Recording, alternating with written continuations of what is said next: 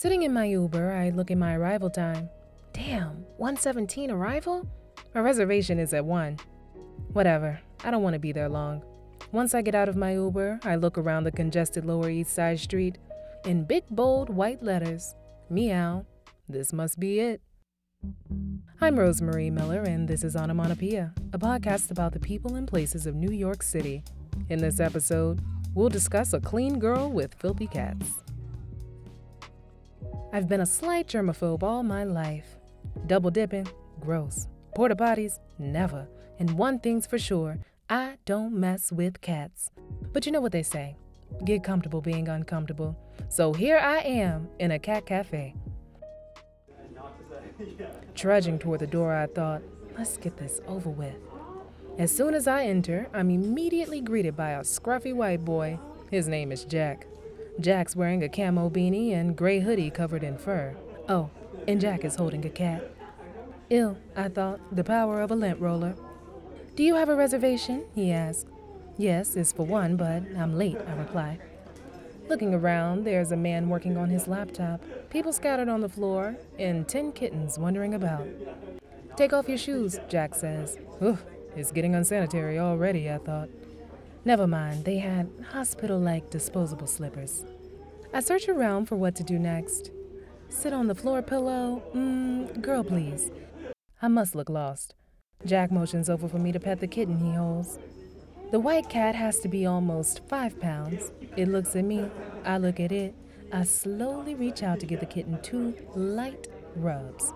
Thank goodness there's hand sanitizer nearby. Eventually, Jack hands me a toy to play with the cats. It's the sort of toy dangling on a string from a long stick. Once again, I refuse to sit on the floor. A white cat, almost identical to the one Jack holds, begins playing with the toy. He eyes it as I dangle it from above, not touching it. As I turn around, the cat charges for the toy on the string. Right, left, right, left, flips over my feet, fighting for the toy. Whoa! Calm down, I thought. A much smaller and clearly younger kitten wants to join the fun. His name is Beetlejuice. He's three months old. Little Beetlejuice takes over the butterfly on a stick toy. He's actually pretty cute. Hmm, this isn't so bad. Well, look at the time. My reservation ends in about 10 minutes. Let me pack my bag. Wait, Jack is doing something weird. Why is he approaching me with Beetlejuice? Jack drops Beetlejuice on the counter, telling me I can adopt him. Adopt him? I look at Jack and sassy black woman. Hmm. If you know, you know. We laugh, but in the Uber home, you'll never believe it.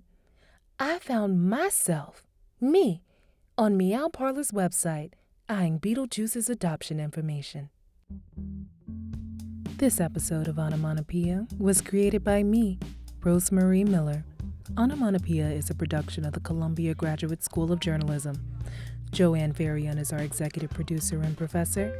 Original theme music by Lee Feldman. Other music by Audio Binger. Our graphic was created by Sunny Bean. Special thanks to Columbia Digital Librarian Michelle Wilson.